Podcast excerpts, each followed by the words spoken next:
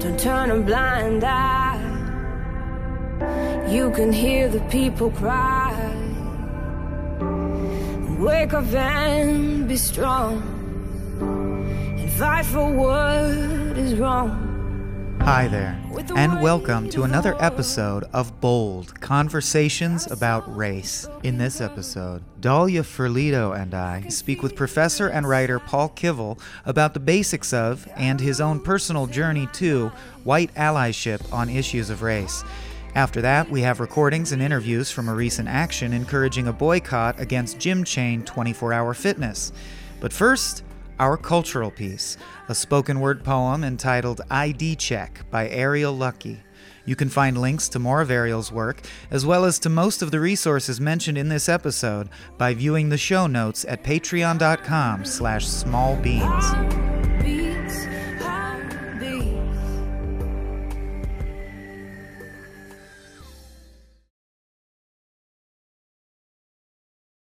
I am a blue eyed devil, peck of wood and country cracker.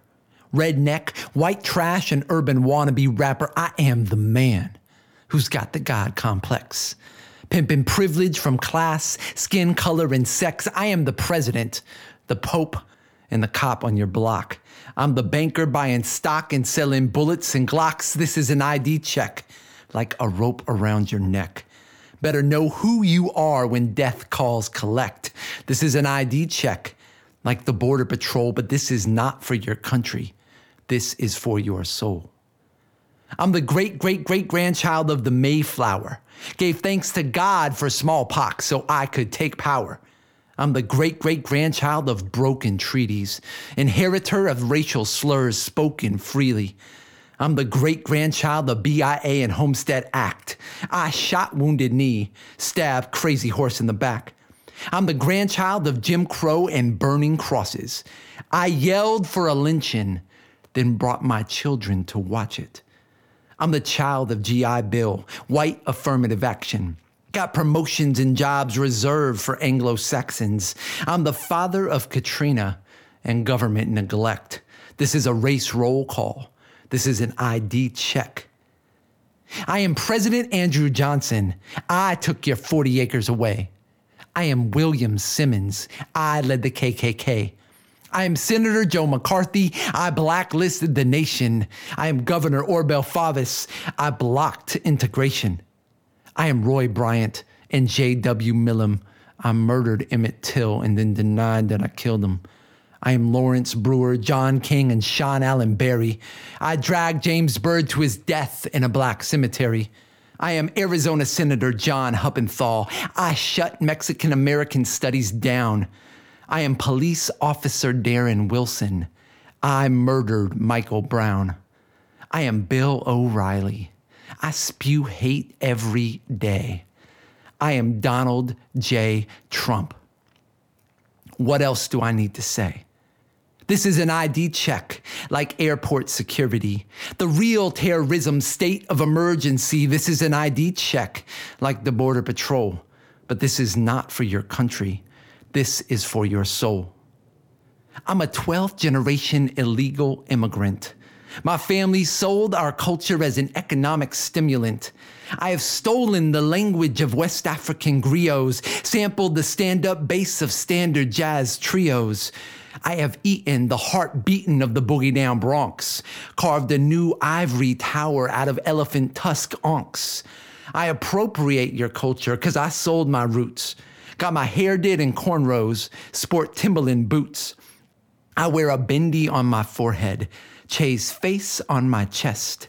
I wave sage and an eagle feather and call this space blessed.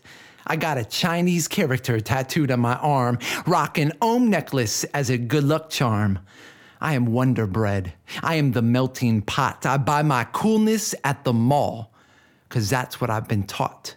I'm a pilgrim, a cowboy, all American athlete. I am Elvis, Kenny G, Vanilla Ice, the boys from Backstreet. This is an ID check. This is a shattered mirror. This is the voice of Whitey. This is the psyche of fear. This is an ID check, like the Border Patrol, but this is not for your country. This is for your soul. I walk on red carpet sewn in maquiladoras. I pimp the stock market with the ruling class employers. I make a living from your dying. I am free trade. I'm the law that says IMF loan interest gets paid. I am middle class white flight and suburbanization. I'm a yuppie drinking Starbucks latte gentrification. I live in sundown towns and feast on strange fruit. I get paid for every ghetto youth the army recruits. I am the air you breathe, the water you drink. I'm the hegemony underneath the way you think.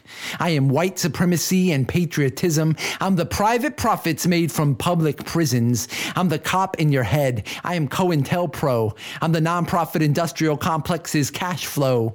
I am white collar crime and corporate subsidies. I spit dirty white lies. I'm Fox News Publishing. I'm a Blackwater mercenary paid by your taxes. I'm a federal bailout to Wall Street while the economy collapses. I'm the stars and stripes. United we stand. I am the great white hope. I am Superman. This is an ID check, like three o'clock roadblock. This is psychotherapy by electric shock. This is an ID check like the Border Patrol, but this is not for my country. This is for my soul. Because I am also Robert Carter. I freed 500 of my slaves. I'm Supreme Court Justice John Jay. I ruled against racist ways. I am Preacher John Woolman. I'm a Quaker abolitionist.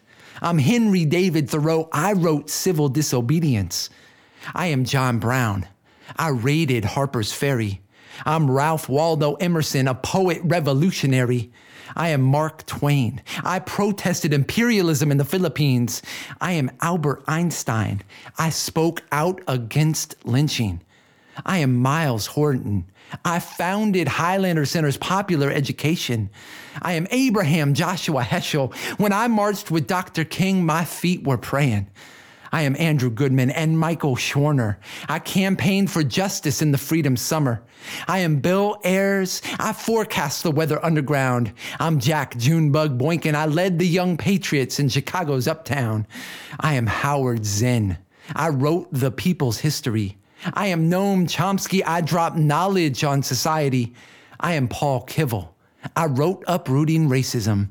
I am Tim Wise. I speak truth across the nation. I'm the push for racial justice. I am freedom on a rise. I am the possibility in my son's blue eyes. This is an ID check, like the Border Patrol, but this is not for our country. This is for our soul.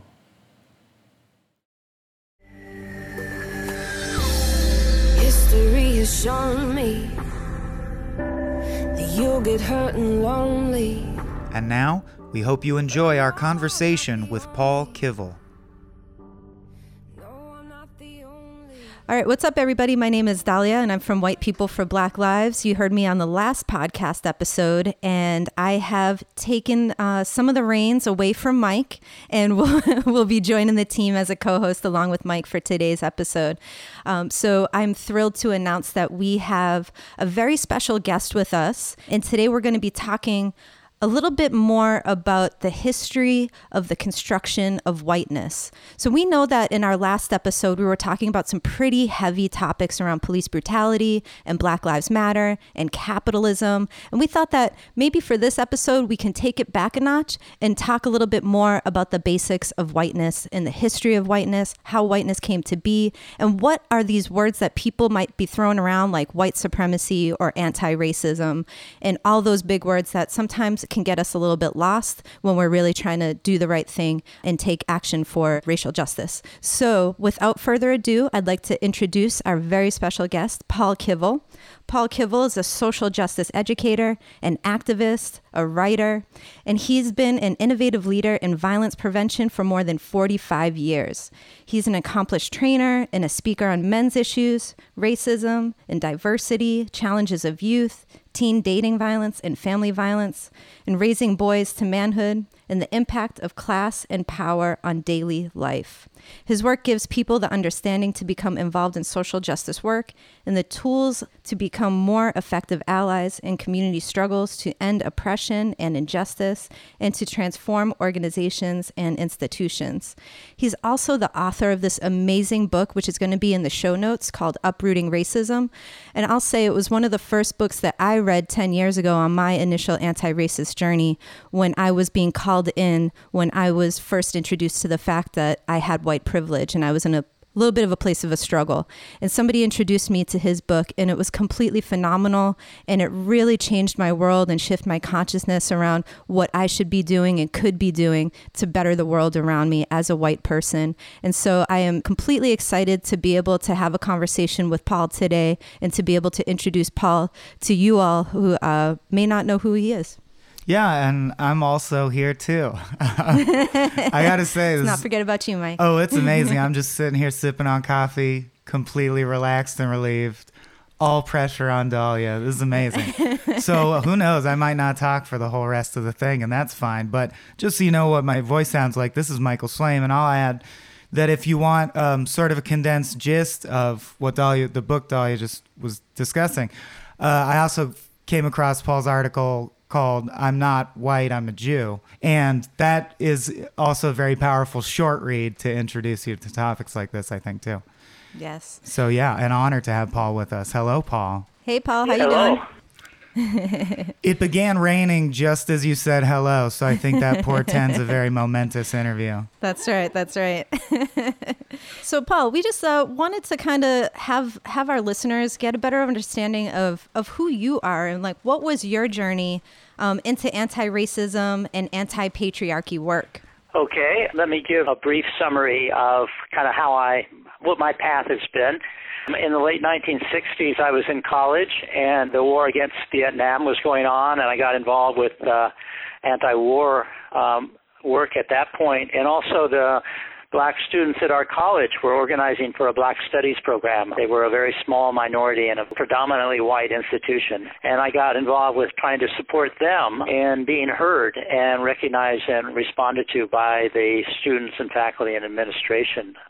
So really that was the time that I first um, got involved with some of these issues. Um, and, you know, a group of us who were white students went to uh, the black students who were putting forth their, their agenda and uh, asked what we could do to support them. And they said, well, we have some practical needs. You know, we need to get food into where we're um, staying and messages out, uh, you know, public relations. And we need you to talk to the white people on this campus the first part of that was really pretty straightforward. We could organize, you know, direct solidarity and support and communications and food, but I realized at that point I had no idea how to talk to white people. I hadn't even really thought about being white myself, mm-hmm. um, and so I, it was one of my first lessons. And um, you know, what does it mean to be to be an ally, to show up and support? about 10 years later, being somewhat of a, a slow learner, the women's movement was going strong, particularly aspects of the women's movement dealing with male violence, uh, sexual assault, domestic violence, child sexual assault, things like that. And a group of us who were men in the San Francisco Bay Area in the late 70s wanted to respond and do what we could to support them. And we went to them and said, what, you know, what can we do? And they said, well, we're dealing with women, the survivors of male violence, but it's men who are doing the violence. Uh, talk with the men. And we said, well, is there anything else we could do?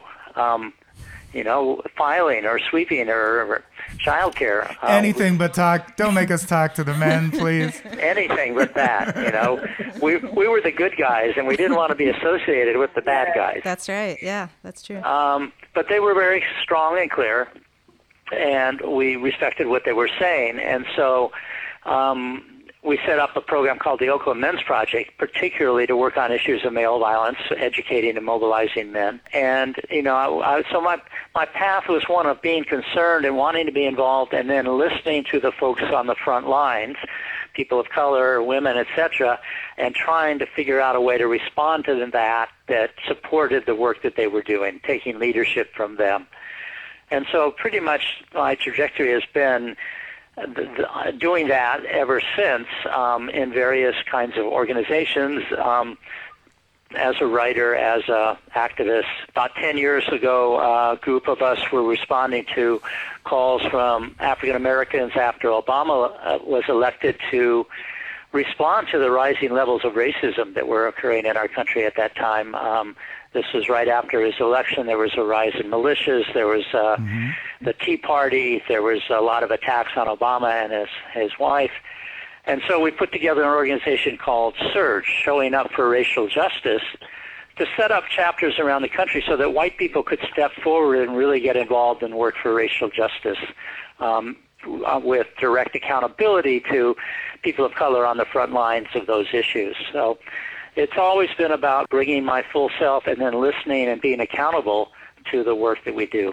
Yeah, that's that's amazing. And for folks who might have questions about showing up for racial justice, we'll have links in the show notes for you to be able to learn more about uh, showing up for racial justice, which is what we referenced in our first podcast episode. Um, but there are chapters all across the country, and you can certainly get involved. And you know, Paul, I, I had another question for you because you write in in your book um, "Uprooting Racism" about your own identities as being white, male, cisgender, being heterosexual, having class privilege. And so, can you talk a little bit? Um, and being Jewish. Oh, and being Jewish. Okay. yep. I forgot about that one. Thank you. and uh, can you talk a little bit uh, about you know something that that we've been working on here in White People for Black Lives is getting white folks to understand their personal stake in ending um, the oppressive systems that we're confronting. Can you talk a little bit about what your personal stake is, um, being a person you know who essentially embodies all of the characteristics and identities of a privileged class in this country and in fact in you know in the world. Um, and so what's at stake for you in ending these oppressive systems uh, well, I think there's multiple things at stake, um, and I'll just kind of briefly outline some of them. Um, none of us are born white. White's a political category. Um, we all come from particular cultures. I, my uh, four parents were from Eastern Euro- Europe, um, came to this country with uh, unique cultures and languages and, and beliefs and, and practices. Um, and part of the bargain that we were faced with when we got here was, well, you can assimilate, uh, you can become accepted as white and, and get access to education and jobs if you give up a lot of those heritages. If you learn to speak like white people, if you give up your uh, original languages, if you, you know, take on the foods and customs and rituals and holidays of, quote, white people, unquote, then we'll accept you. And that gives you the privileges that we keep away from people of color in this country. And so if you buy into that package, you have to take on the attitudes that the, the, the collusion into this system of white supremacy or racism where white people have more and people of color are uh, vulnerable to violence and exploitation and, and marginalization. So one of the costs, I think, is that we've lost so much of our cultures and histories in the process of assimilation. But we have your basic white people culture now of mayonnaise and ham. What's not to like? Uh, yeah, I think this first hit me in the face because I'm a huge Kurt Vonnegut fan. And uh, he was the first author I ever encountered who wrote repeatedly about he used to be German and now he's just a white guy. And that had a lot to do with German shame after World War One, but his parents very actively assimilated the family and he really felt that loss. So I think I think you bring up a really important aspect of this work. Right. Um, so let me um, name three other um, major stakes that I think, um, mm-hmm. or at least three. Um, one is that uh, as white people, we live highly segregated lives.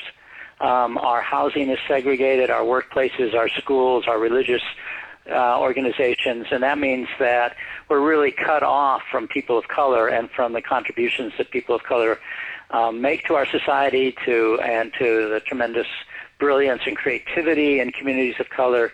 And often we're very isolated um, in our white, protected, secure neighborhoods and, and lives. Um, another major stake is that you know we're being uh, incredibly exploited by by the ruling class in this country. The one percent. Billionaires and, and multimillionaires who control the corporations and the government and many facets of our lives.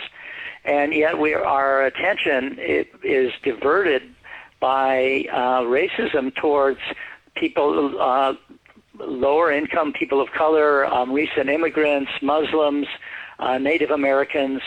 Um, we're, we're told that they are our enemy and our problem, and they're taking away things from us. And it means that we can't unite with our natural allies and address the incredible inequalities in our country and work for the redistribution of wealth.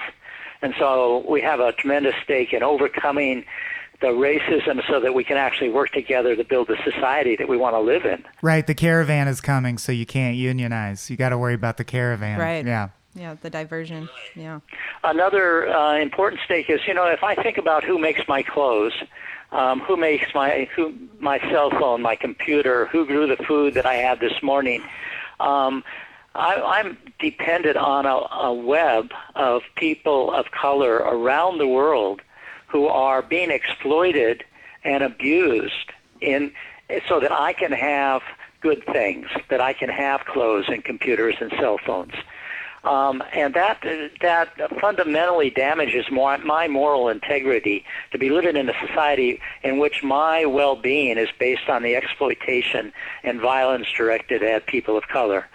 Um, and so I have a tremendous um, um, psychological, moral stake in having a society in which everybody is respected and, and has living wages and healthy working conditions and homes etc. And of course, any tools of oppression that you allow yourself to benefit from, it's just happenstance that you aren't on the receiving end of that. And it's not only a kind of a moral cost, but it, it's really a spiritual cost. What does it say to us as people that we live in a society and don't work for justice, that we uh, yes. uh, tolerate and collude with the systematic exploitation of people all around us? Um, so that, that's those are really deep costs. The last thing I think that is worth talking about is that you know when toxic waste is dumped into communities of color, when the water is polluted, the air is polluted, it doesn't just stay in communities of color. Um, all of our water is contaminated and all of our air is polluted. And as long as we don't speak up and challenge the um, exploitation of communities of color, then we, we live the impact of that. We're not immune. Our, no matter how segregated, how isolated we are, how protected we feel in our communities, we still breathe the air, drink the water, eat the food. And so we have a common interest in changing tr- tremendously, dramatically, this system that we're living in. We're all in the same polar vortex, as it were. Uh, yeah, for sure. And wildfires and hurricanes and Absolutely. everything else. Right. I mean, I'm even thinking about, you know, uh, what just happened recently in Malibu, right? Um, and, and, it's you know rich wealthy white communities who are now feeling the impact of climate change, whereas other communities, poor communities, communities of color, have been feeling its impacts for decades upon decades, and it's it's now starting to. It's like, oh, I'm not immune. There right. is a point where money does not make me immune exactly, to this. Yeah. Exactly. Paul, um, I was wondering if you could, if we could just circle back real quick because you talked about how, like, white working class folks are being exploited as well by the 1%. Can you talk maybe a little bit more about what that looks yeah. like or how that happens? Let's get into self-interest. Because, you know, oftentimes we think of it being a dichotomy, you know, if you're you're either the oppressor or you're the oppressed, and there is a nuance there where white folks are being used as tools by the 1% to be able to continue the system as is. And can you elaborate on any of that? Sure. Um, you know, I mean, I think that there are some benefits we get as white people under the system of racism that everybody who is white has. Um, um, but at the same time, with the tremendous concentration of wealth that we have in this country, we have tens of millions of people who don't have enough food. And many of those are white as well as people of color. We have uh, uh tremendous uh, millions of people who are homeless. We have millions, of, tens of millions of people without adequate medical care um, the concentration of wealth in our society means that most of us maybe get a few benefits from being white, um, but we are being exploited in, in all kinds of areas in our society. Poor and working class and even middle class white people are not healthy. Uh, we don't have the kinds of lifespans that people in European countries do, for instance. We don't have the quality of life. And for many people, even just uh, surviving yeah. um, is a real struggle. Um, and we see this in high rates of suicide, drug addiction, family violence. There's just all kinds of areas in our communities where um, our white communities are suffering uh, just alongside of uh, communities of color. Right. I was reading an article that was highlighting what's called deaths of despair, and that there's been an increase in suicides and overdoses among middle aged white men, in particularly over the last 20 or so years, um, which has been of you know epidemic proportions as it related to the economic downturn and lack of prosperity and sense of hopelessness um, within that community that has obviously been felt for many communities for a very long time, but is um, especially of an epidemic proportion among mm. white middle-aged men now. And so important to point out because I think again, uh, shout out to our very like basic beginners here. Uh, a common refrain is so often when you're grappling, when you're a white person grappling with these concepts for the very first time, and your defensiveness kicks in. How can there be white privilege when I'm struggling? Right, right. In general, I don't actually use the word privilege so much because I think mm-hmm. most of the privileges have accrued in the one percent in the ruling class. Um, there are benefits we get, but uh, most of us don't feel like we have any extra or any real privileges. Um, we're just trying to get by. Yeah. Right, right. So we've talked a little bit about uh, what's at stake for white folks, you know, which is living with integrity, um, be able to challenge the system so that we work collectively with other people to be able to make a better world for all of us. And you also talked about following the leadership of people of color, getting out of your comfort zone. And we're going to switch gears a little bit because when we start talking about these words like whiteness as as really anything at all, um, or white privilege, which is a little bit of a buzzword that oftentimes gets rejected by white folks. Um, and I know that, and I appreciate that you brought in the term benefits because it helps to understand that there's a difference between privilege, which for white people, especially, I know for myself, I'll speak to, is often synonymous with class privilege. And it can feel like a distancing term if you're from a poor and working class background. Um, so, in, in, in thinking a little bit further, uh, as soon as we begin talking about whiteness, people, uh, white folks will say, well, am I supposed to feel guilty that I'm white? Uh, that's it's a common response. Um, you know, um, often people think that this is about who you are or who I am as a person. Am I a good person or not? You yes. know, do I um, try to treat people well? Um, am I a person of integrity and honesty? And you know, um, and, and really racism, we really have to step back and say, well, what is racism? Racism is a system. Um, it's a set of institutions. It's a set of a concentration of wealth and power um, among the ruling class in particular, who, are primarily white. Um, and it operates on different institutional levels. It operates at the institution at the institutional level in our healthcare system, our educational system, um, uh, the job market, things like that. It operates at the structural level, the interplay of these different institutions together so that we can talk about a school to prison pipeline where schools push out students of color out of our educational system and the criminal legal system sweeps them up through racial profiling and other means. Um, and we can talk about the cultural level, the way it's reproduced in our uh, media, in our schools, in our religious stories, things like that.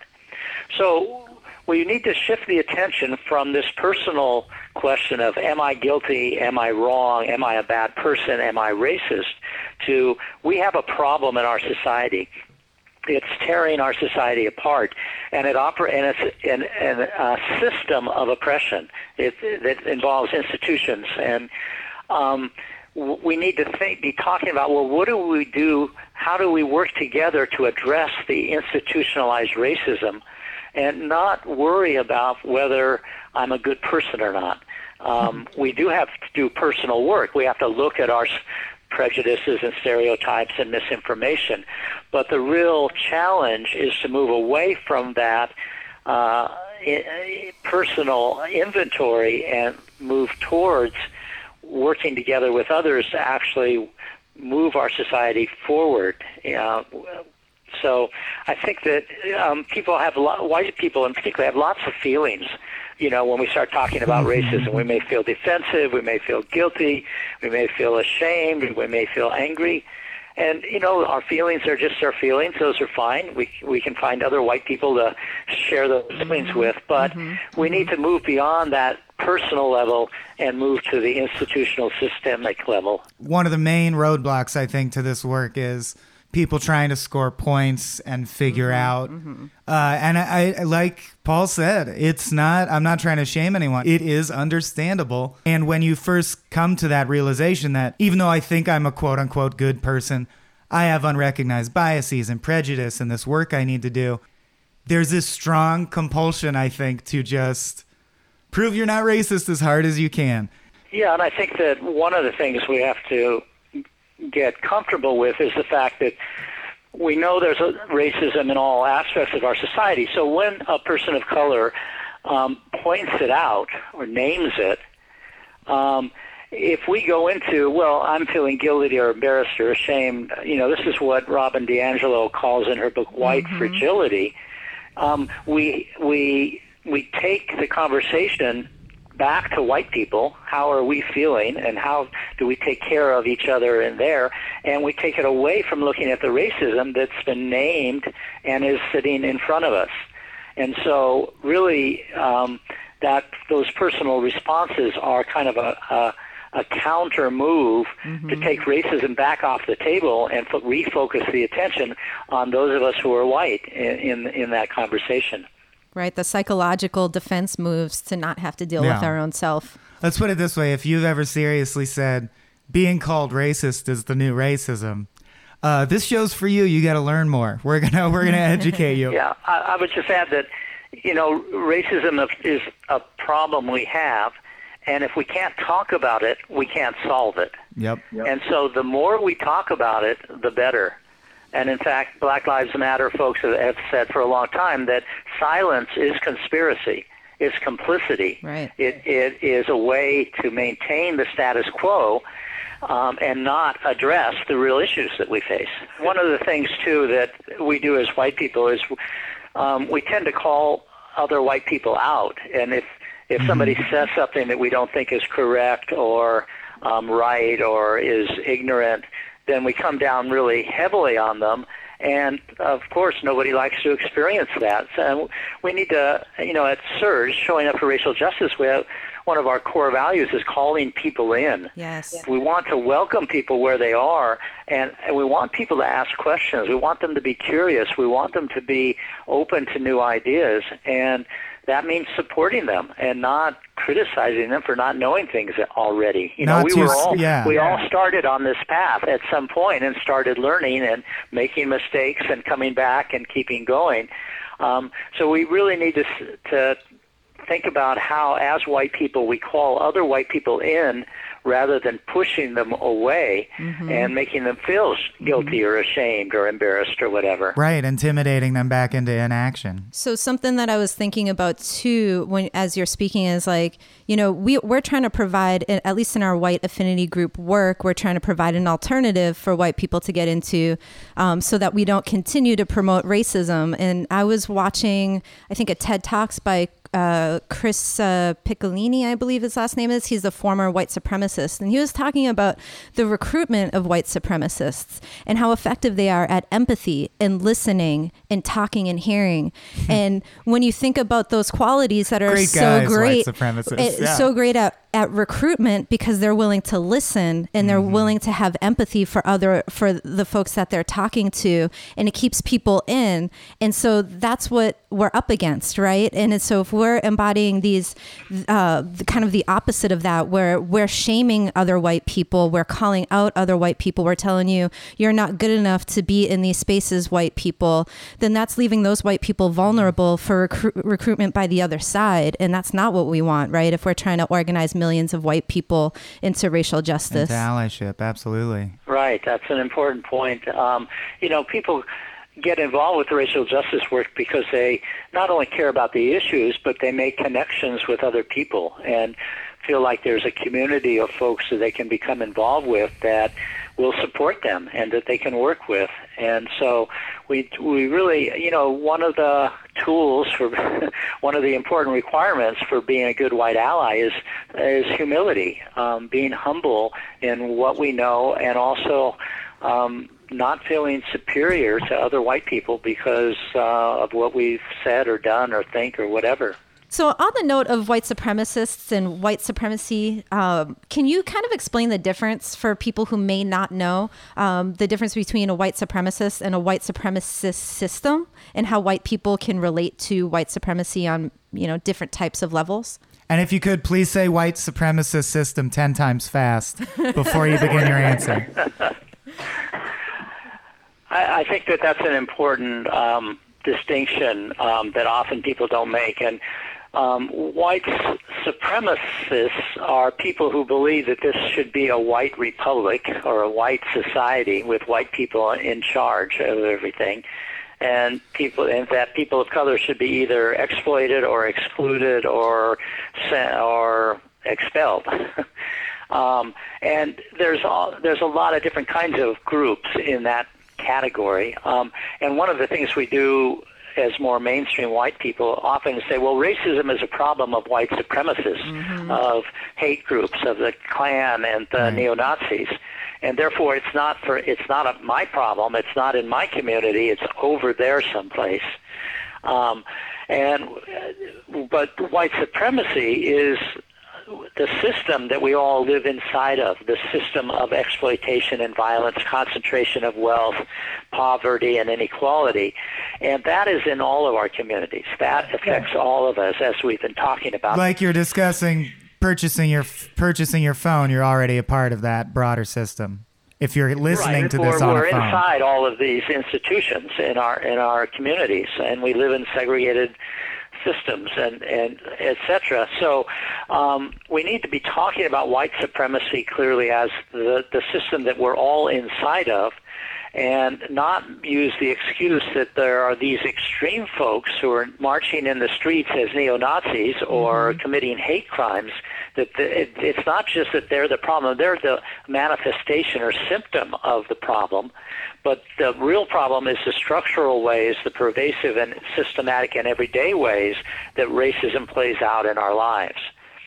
So that's a, a really important um, distinction mm-hmm. for us to understand. Right, right. Can we talk just just briefly because we know it's a very long history.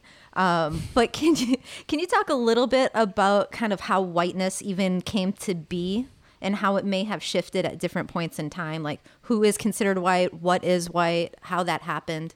Okay, um, it's important that as white people we understand the history of racism. It's, it, it was created in this country uh, in the colonial period in the late 17th century. Um, and at that time, um, African Americans um, and white immigrants from Europe were working together um, in very similar conditions in the plantations of the South. And uh, people not only just worked together, they lived together, they had families together, um, and there was they clearly understood they were being exploited by uh, the colonial plant, plantation owners, um, and they had a lot of common interest. And, and out of that uh, came some rebellions. They rose up and, and tried to win their liberation and, and change the systems. Um, Bacon's rebellion was one example of that, but there were lots of examples in that period. And so the colonial elite realized that they needed to separate um, b- black folks from white folks because together they were really powerful and they were dangerous to the concentration of wealth on the plantations. And so they started par- passing a series of laws that made um, Africa in, imported Africans uh, slaves for lifetimes. And um, they started passing laws that gave privileges or benefits to indentured white people so that after they did their five years of indentureship that they would get tools and money and land and uh, support for becoming independent farmers and you know citizens and so they systematically created a, um, a, a set of laws and social institutions to enforce a racial hierarchy in which the benefits went to white people and more and more exploitation was directed at enslaved Africans. So this was created by our legal system. It was, of course, enshrined in the Constitution, and it, it really has, you know, at different times, different people coming in from Europe were um, considered not so white. Um, you know, the Irish, the Italians, Jews, mm-hmm, etc. Mm-hmm but they had, there was a path to citizenship. There was a path to assimilation in, into whiteness. And uh, during all of that time, immigrants from uh, from countries that were or areas that were predominantly people of color were illegal or um, were part of a, a slavery system or indentured labor system in which they could not become citizens they could not become accepted. They were segregated from the rest of the society. So the history has been one of different for, for, you know different groups of people coming in from Europe and being assimilated as white, and people from other parts of the world either not being allowed to be in, coming in or being um, coming coming in under very harsh and restricted terms that didn't include citizenship and other benefits of being white. Right, right. And it's like race was constructed to just drive a, a wedge between everybody so that the wealthy white elite, or of course, uh, back in the earlier days, the planter class, um, could maintain their control and dominance over everybody and continue to produce those profits. And we've just seen those manifestations over and over and over again. I was just, uh, just add one more thing to that is that because uh, workers of color in particular were so exploited that it brought down the wages of white workers and also made white workers less powerful in working in gaining labor, uh, you know, working benefits because they couldn't unite with workers of color. Right. So they were both exploited and then divided from their natural allies. And so this worked to the tremendous advantage of corporate leaders, uh, industrialists, and, and others. One, one thing that we were just thinking that uh, was has been talked about a little bit, and it's kind of one of those big buzzwords, uh, assimilation. Can you just explain that, like, real brief, what assimilation is? Assimilation is the process that my foreparents went through of being basically um, invited to become white if they gave up their all of their customs and languages and rituals and foods and music and on and on and on. Everything that distinguished them them as their own people um, was, you know, outside of the realm of kind of whiteness. And so assimilation is people accepting that bargain, um, saying, yeah, I do want a job. I do need to feed my family. I do want my kids to get education, and therefore, if that's the cost, I will pay that cost. And often it was particularly for their children mm-hmm. to be mm-hmm. able to be accepted in this new society and to therefore be part of to help perpetuate the racial divisions. Yeah, and you're sort of coerced into it because, of course, everyone wants what's best for their children. You look around and you see all the extra hurdles that unassimilated groups face. And I think it's very common. It makes a lot of sense that you'd make that choice for your kids. I also think a very important takeaway for our listeners is just based on what you were just talking about, the immigration waves and the history of assimilation. It's so easy to grow up in within a racist system, especially if you're in a class that's not as exploited, and just feel like, oh, that's sad that there's racism. I guess it's just human nature. That's just the way it is. Right, definitely. right. Well, and because it's it's being fed to us all the time, it has tremendous emotional resonance. And so it's we we grow up hearing this in in the media, in our history books, um, and in our public culture, and it is very deeply rooted, which is one reason why that for those of us who are white, part of our work is to do that re-education, to let go of that socialization that we went through to learn how to be white. We were each assimilated personally as children into this system of white uh, power, white dominance and therefore we have to let go. We have to examine that, understand that, and let go, and see whose interest it really serves. Right, right. Right. It's something that was built artificially, and therefore we can break it down and dismantle it. Yes, exactly, exactly. It's one reason why our work as parents and teachers is so important is because it's not just that we do this for ourselves, but we are the ones that are either helping young people move into a multiracial society which really um, takes care of everyone or become the next generation of white people who collude with and perpetuate exactly. racism in our communities. Some white people listening might feel that just by talking about race and racism, it's really divisive. And what we really need to focus on is achieving a colorblind society. And after all, that's what Martin Luther King Jr. was talking about in his I Have a Dream speech, right? Well, uh, you know, I wish that were true, but it obviously isn't. If I close my eyes, um, I, the world goes on around me the same. My closing my eyes to it doesn't make it go away. Um, we have massive evidence uh, that racism is the, part of the foundation of our society and is tearing our society apart and keeps us separated and unable to focus on the real challenges we face. And unless we can talk about it, unless we can break the silence in white communities and white families, um, that the claim of colorblindness is an excuse to avoid dealing with the uh, harsh reality that we have to face if we're going to create the kind of communities that we really want to live in. Um, and I, I really wrote my book, Uprooting Racism, as a guy, as a toolkit for white people to be able to understand how racism works, to be able to, to do some of that personal work, understand the history, but also to find avenues for getting involved around different issues in the community and, and joining groups like SURJ or um, many other different groups that are working on the issues that are so important right now.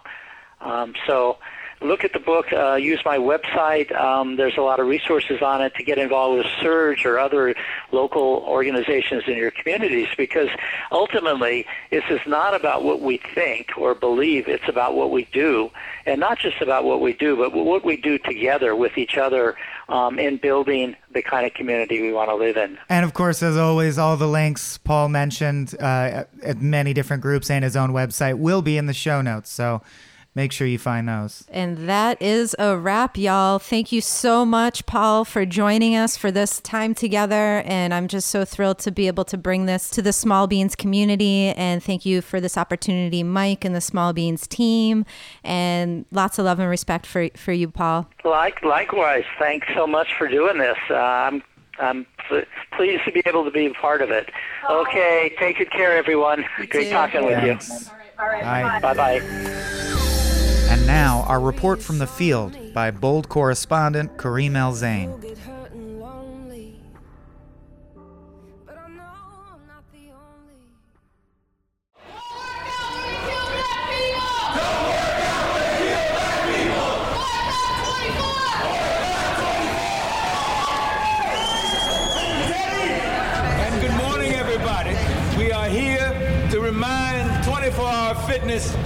That they have a responsibility. That their responsibility is not to call the police. Because when you call the police on black people in America, harm and death comes to us. And they are responsible.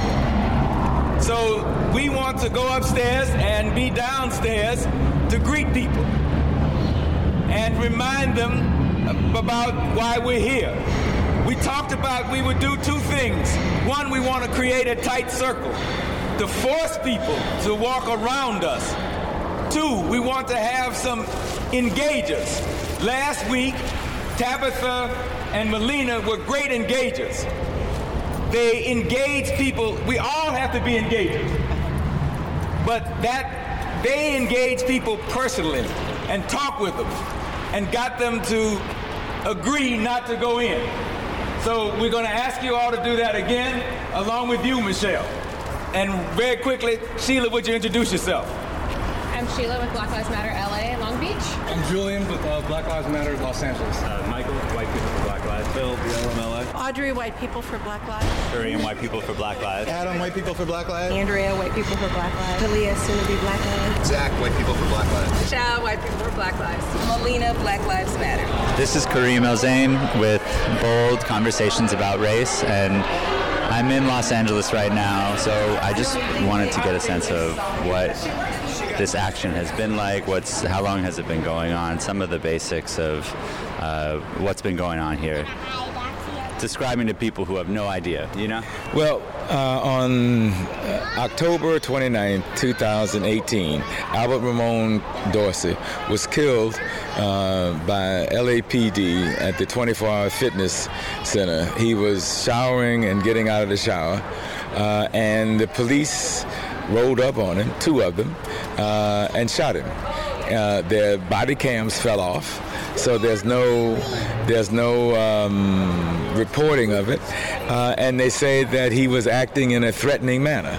Um, he was naked, um, so what could he have done? And many of us believe that it doesn't matter. The fact is, he was killed. And we are holding 24 hour fitness responsible for calling the police because in America, if you call the police on black people, we are more than likely to wind up dead or harmed. Uh, and it happened uh, year before last, uh, or last year rather, um, in 2017, same thing. Uh, some kind of incident happened. They called the police. The police show up, uh, and Dennis Todd Rogers wound up dead. So we're saying to 24 Hour Fitness, first, don't call the police on black people. Two, that they should come up with some procedures uh, and alternatives to doing that.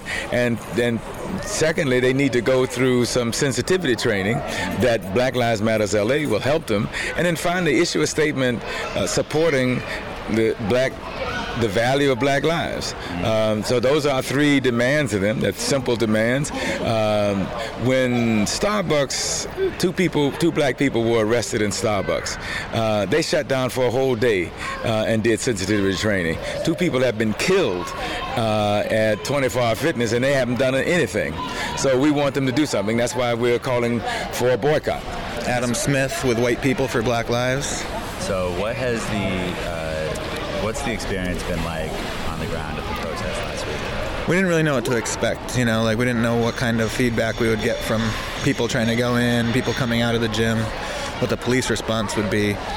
Um, and I think overall, we're really pleased with um, the picket in general. The first two weeks we've done it, we've successfully turned away people um, that said they're going to cancel their memberships that either didn't know um, that Albert Ramon Dorsey was actually murdered by the police inside this gym, or just hadn't heard it really in context of other than like the police narrative that he was doing something wrong. And after we were able to like have some of these conversations, people really realized that you know they could probably cancel their membership and not come back. So it's it's felt good to be and week to week having seemingly having an impact on what we're here to do. When I think about like what's at stake as a white person um, and engaging in this boycott, you know, I, for me, it's always been it's easy for me to like, you know, say Black Lives Matter, you know, put a bumper sticker on my car. Um, but I think what's hasn't always been easy for me is to get into a place where I'm actually like using influence that I do have um, to say Black Lives Matter. And what I mean by influence is like being intentional with my dollars um, and being cognizant of the fact that this that is a real way to either that we value or devalue things. Um, so I, I'm not a member of 24 Hour Fitness, but I feel it's my responsibility as a white person to engage with white folks that may not see this as a issue of like supporting this organization that obviously doesn't value black lives you know a lot of people are just like in the, taking the side if there's a side um, of the police of the gym that called the police and ended up getting albert ramon dorsey killed you know saying like he shouldn't have been doing what he was doing he should have just left and you know all the things that we hear from the police. Um, so there's definitely been pushback, but I think it's been successfully counterbalanced by the winds of seeing people turn away and, and lifting up why we're here. Rosario Mack. Rosario Mack. Hashtag. John Horton. John Horton. Hashtag. Kenneth Ross Jr. Kenneth Ross Jr. Hashtag. AJ Weber. AJ Weber. Hashtag. Oscar Grant. Oscar Grant.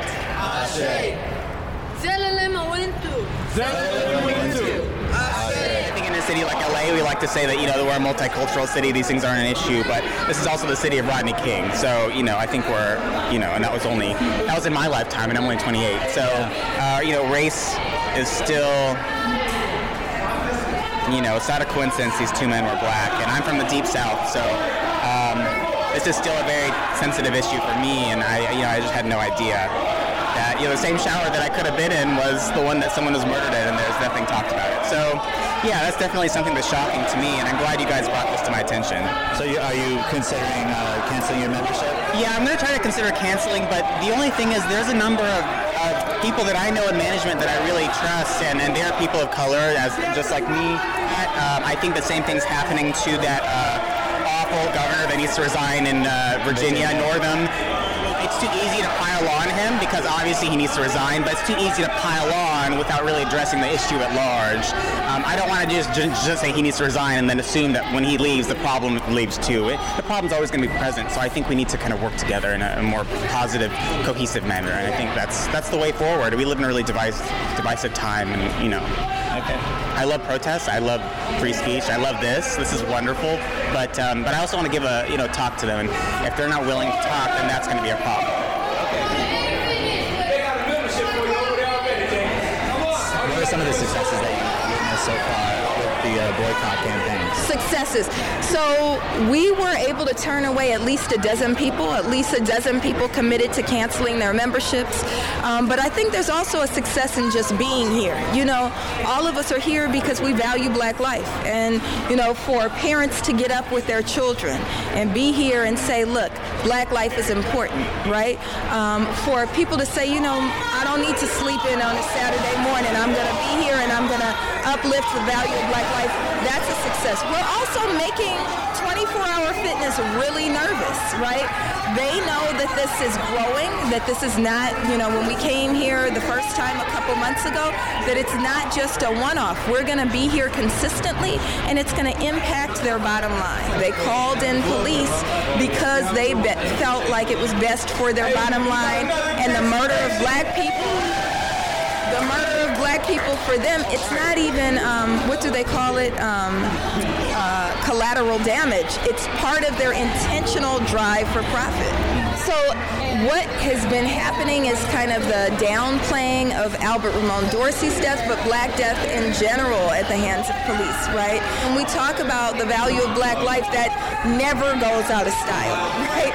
We have to constantly fight for the value of black life. I think that them saying, you know, Albert Ramon Dorsey's life doesn't mean anything or it's not newsworthy, that's part of the problem. And it also points to like kind of the corporate connection um, of mainstream media that each of these people are people and for us to deny, you know, their lives or um, you know, really kind of treat them as if it was just some of the people walking out, the most troublesome people walking out, are like totally pulling lines. Like um, one of the guys I just talked to was like, well, this gym is really dirty, so they have to protect the cleanliness of the gym. The bathrooms. Right. And I'm going, they murdered somebody. You know, I one, he's not accused of being the reason for the filth, right? If it's filthy, then they need to hire more people at a livable wage to clean it, right? But two, if it was, let's say he made the bathroom dirty. Does that mean he should be murdered? Right? And it's really troublesome and saddening and enraging that, you know, this is kind of lifted up as a reason to dispose of black life as if those lives mean nothing. Yeah. Yeah. Okay. Yeah. Thank you so much. All right. Thanks, Really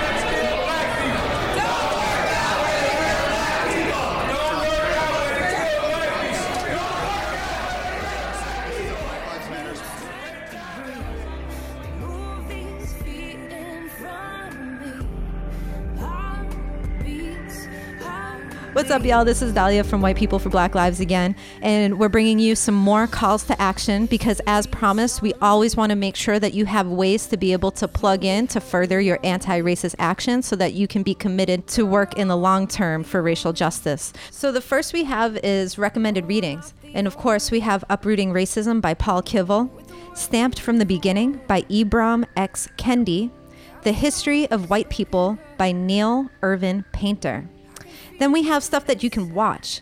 Race, The Power of Illusion, and that will be linked in the show notes. And White Like Me, a documentary. And we know it's really challenging for white folks to be able to hold difficult conversations about race. So we have a few resources so that you can get the skills that you need to be able to stay in conversation with your fellow white people. The first is Bold Conversations About Race. And we know it's the same name as this podcast, but it is a different project, and it's a project we love, a project by Color of Change. Next, we have the White Ally Toolkit by David Campt. And then, if you're in Los Angeles, you can always check out a Saturday dialogue space hosted by Aware LA at awarela.org. And we always, always want you to be able to donate your money to the organizations that matter. So we have the Movement for Black Lives, the Undocu Black Network, Southeast Immigrant Rights Network, and Showing Up for Racial Justice National. And all this information can be found at the Small Beans Patreon page in the show notes. Heartbeats in these streets. I feel no peace. Heartbeats, heartbeats.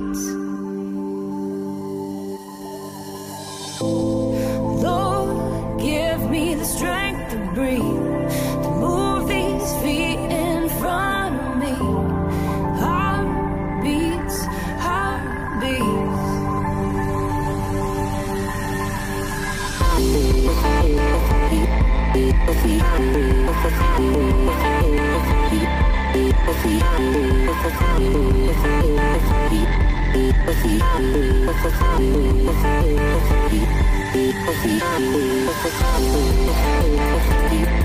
Bold is a collaboration between Small Beans and Showing Up for Racial Justice, produced by White People for Black Lives. Our theme song, Heartbeats, was written and performed by Rachel Cantu and Melantopia.